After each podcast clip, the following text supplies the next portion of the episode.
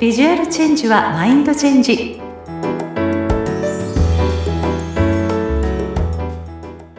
皆さんこんにちは外見戦略コンサルタントの相原由紀です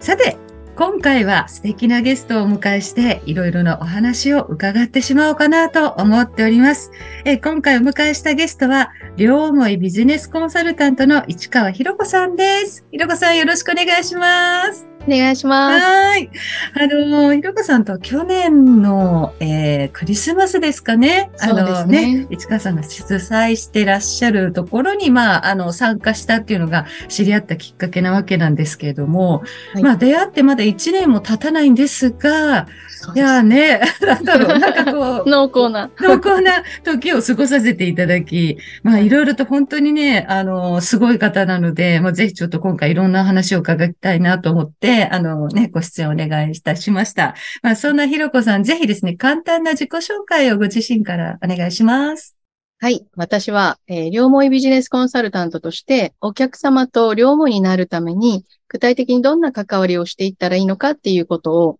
あの、ビジネスの講座としてご提供させていただいたりとか、あとは、えー、恋愛に悩む方にですね、あの、婚活をしないで幸せなアラフォー、アラフィフ婚ができる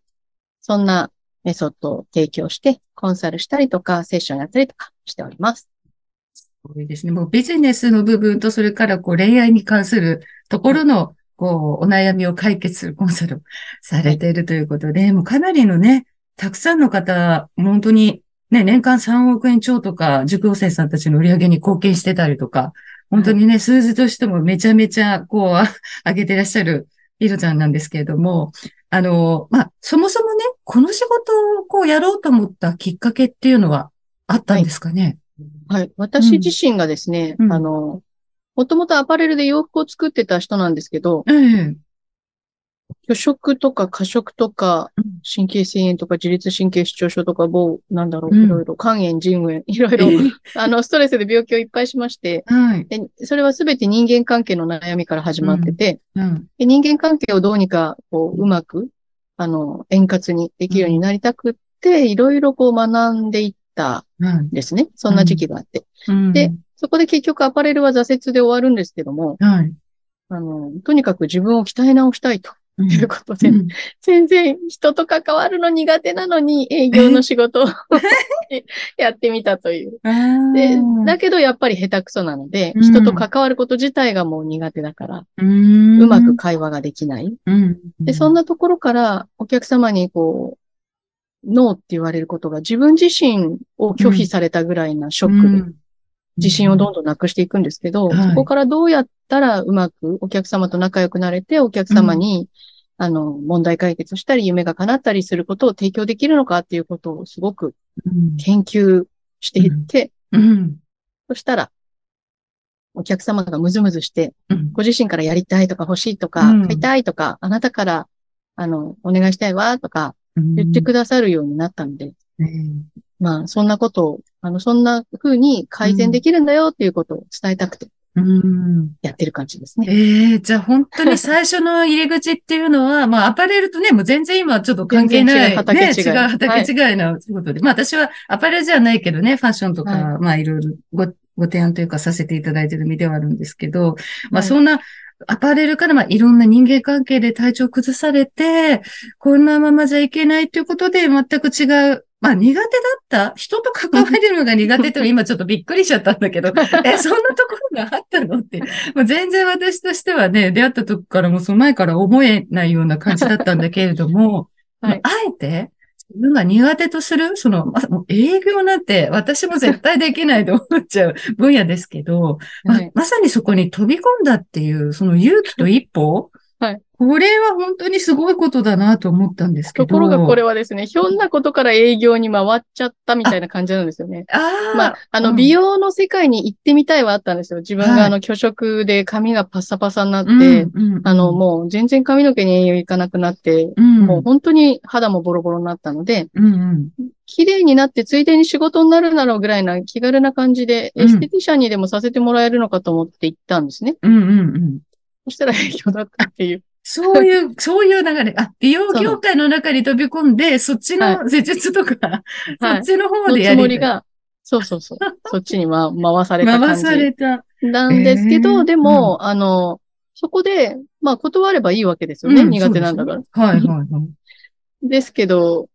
なんかこれってもしかして自分の人生を変えるチャンスなんじゃないかみたいなぐらいに思って、うん、はい。人とうまく関われるように、なんか営業マンのトップの人って、コミュニケーション力高いじゃないですか。確かに。はい。うん。ぱなんかそういうことを考えると、言いくるめるような営業じゃなくて、うん、そういうこう、人から愛される、うん、そういう営業ができるようになったらなっていう淡い期待もあり、やってみたって感じです。ええーうん、でも、確かにね、こう勇気のいる方かもしれないけれども、なんか心のどっかでこれは変われるチャンスだなっていうのをちょっと感じたっていうことなんですね。そうですね。はい、うん、でもこの、まあ、実際に営業をやってみて、まあ、いろいろまあ、学んできたこと、まあ、失敗してきたこともたくさんあったかと思うんですけれども、はい、こうまあ、もちろん聞いてるリスナーさんの皆さんでも、やっぱり悩みの一番大きい部分って、こう、人間関係っていうのは、ね、大きいじゃないですか。コミュニケーションをどうやって取っていくかとか、ね、言葉のセレクトの違いで、相手の、こうね、あの、受け止め方が変わってきてしまうとか、うん、そういうのってあると思うんですけど、ま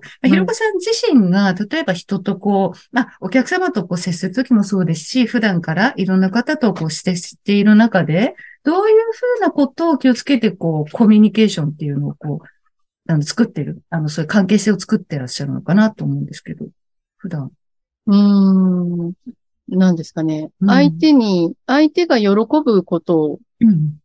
伝えますかね。なんでしょうね。言葉をプレゼントするような感じで、うん。うん。言葉とか情報をプレゼントするような気持ちで接してる。うん、言葉や情報をプレゼントする気持ち。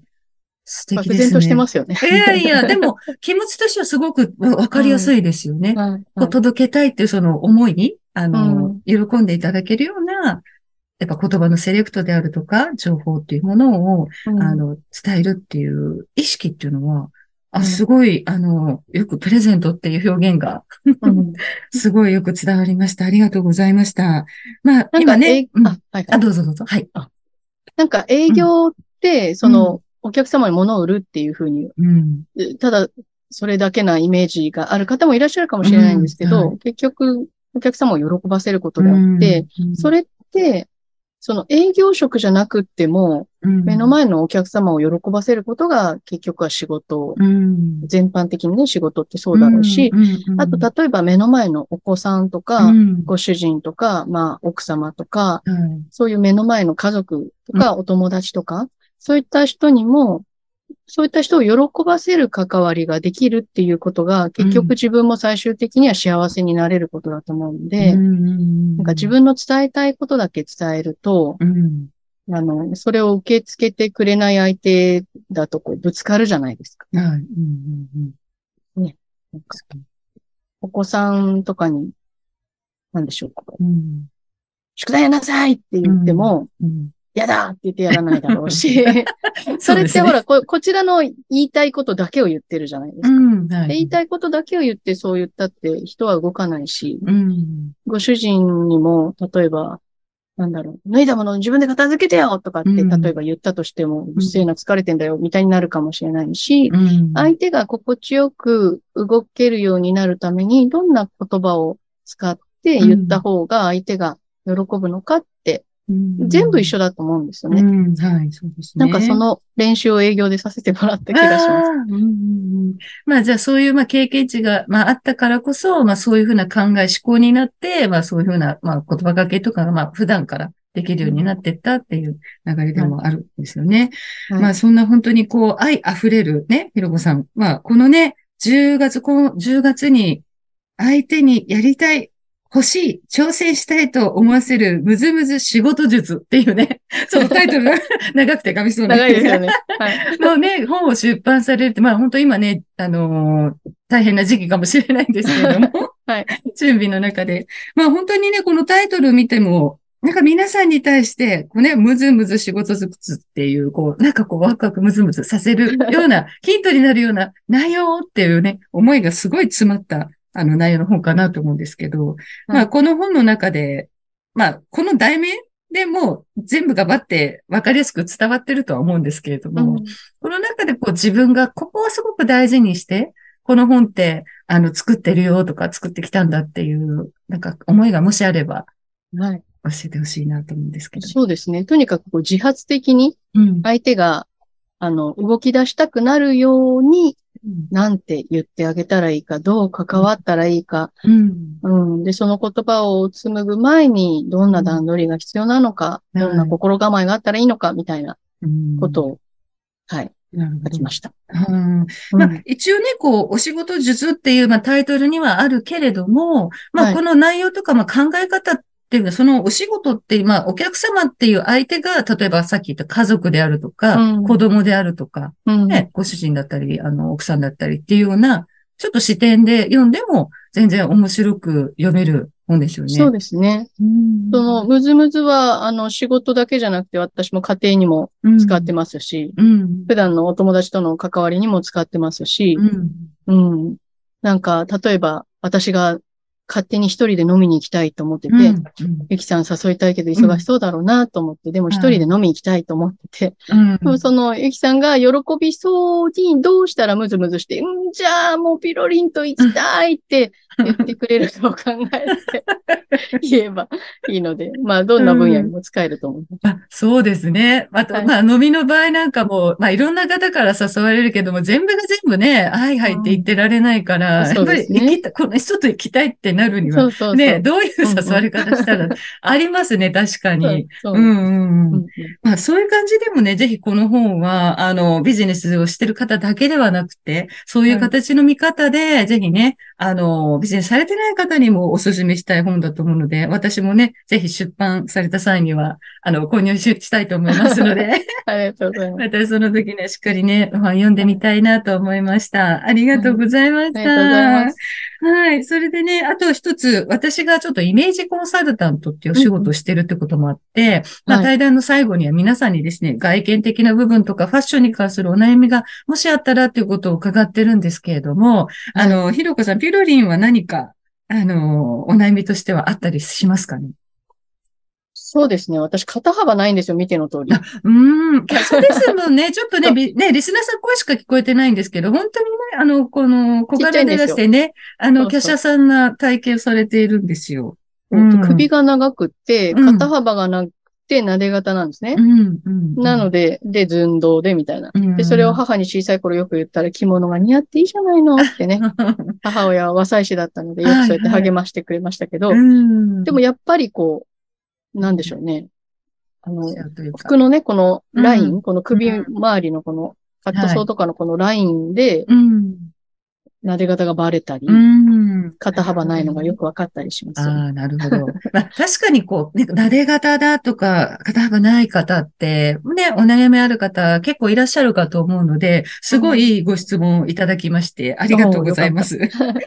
はい。あの、まあ、服のデザインとして、さっき言ったね、やっぱり首が長くてってなると、やっぱ首のここら辺が間延びしちゃうので、うん、なるべくそういう方って首があまり空きすぎてないもの、うん、うん、詰まって気味なものの方がバランスは取れるかもしれないですね。うん、あと、こう、あの、横長のこう、ネックラインである、こう、ボートネックって言われるようなね、うんあの、ものの方が、あの、よりちょっとこう、横長のラインを作ってくれるので、あの、肩幅の、こう、カモフラージュというかね、そういうふうに見せるっていう効果もあったりすると思います。あとはですね、こう、肩とかネックラインにこうデザインのあるものとか、うん、うん、あの、首周りにこう、が、なんて、肩周りをカバーしてくれる、例えば森袖だったり、肩周りにギャザーがとか、よくこ今年はね、得意なんですけど、今年はもうありがたくパフスリーブで助かってます。ね、ですよね。こう本当にもう森袖と言われるようなアイテムがたくさんあって、うん、この夏とかも。私は逆パターンで肩幅ありのしっかりフレームちゃんなので、あ、うん、あの、可愛いからと思って、この間試着したら大変なことになります。そうそう、肩幅ある方がね、パフスリーブとかこう、ね、持ってるもの着ちゃうとなんか、アメフト部になっちゃう。そうなの、そうなの。肩からこうタックルしたいよくらいの、本当たくましい感じになっちゃったので、ちょっとね、私みたいな肩幅、ある方はちょっとね、要注意なんですけれども、逆にない方は本当にね、袖にボリューム感があるとか、うん、あの、この首周りに、まあ、フリルがあるとかっていうような、ちょっと目線を散らしてくれるようなデザイン、うん、そういうものがね、あの、あるといいですよね。あとはちょっとこう、素材に張り感のあるもの、なカシッとこう、全部まとわりつくような柔らかいものではなくて、ちょっと張り感のあるもので、肩幅ちょっとありますよっていう風に作ってみたりとか、うん、あとこう柄でね、カモフラージュをするっていうね。柄も結構いい形で、まあ、柄プラスアルファでちょっとリボンがあるとかフリルがあるっていうような、うん、そういうものを合わせられると、意外にね、あの、肩幅がない方とか、撫で型っていう方は、あの、カバーできるんじゃないかなと思うので、ぜひぜひそういうものをね、どんどん試していただきたいなと思います。以前、あの、うん。なんか、えー、何、何年前でしょう？80年代ぐらい、90年代か、肩パッドが流行ったんああ、流行ったね。ね、あの頃はありがたかったんですよ、私にとってはとっても。確かに、うん、今ちょっとね、ないもんね。そう。なんか、ない、ないのが当たり前になった時代が、ある日を境になくなった感じがあって、その時からすごい嫌だなと思ってました。あ、ちょっと一時期、まあその、な2000年代以降ではこう、パワーショルダーって言われるね、そうですね。出た時もありましたけどね。うん、マイケル・ジャクソンみたいな、ね、そうそうそうそう。うん。私あの頃も嬉しかったんですけど。またちょっとなくなりましたね。なくなりました、もう自分で肩パッド縫い付けちゃう。そうですよね。まあ、ジャケット着るだけで少しこう肩があるようにね、見えるから。そうですね。うん、うん。ジャケットなんかもすごくいいかもしれないですね。うん、まあでも、まあ、で、実践してらっしゃるから、もともとアパレルの方ですしね。あの、まあ、ぜひぜひそこら辺の装飾あるものとか、生地感とか、柄とかでいろいろ挑戦されてみてはどうかなと思いました。ありがとうございました。まあちょっといろんな話をお聞きしましたけれども、あっという間にお時間が経ってしまいました。本当にね、人との関わり方、コミュニケーションの取り方で、いかようにもここに関係性って変えられるよということ。それから今日ね、一つビルリンから聞いて、本当にすごいなと思ったのは、やっぱり苦手だからちょっと避けるっていうんではなくて、やっぱり現状を変えたいとか、もう一歩進みたいっていう方は、苦手なものをあえてチャレンジしてみるっていうのをいいんじゃないかなっていう、すごくね、あの、皆さんにもヒントになるような大大大変ね、大きなお話を していただきました。はい、本日は両思いビジネスコンサルタントの市川博子さんにいろんなお話を伺いました。博子さんありがとうございました。ありがとうございました。それではまた。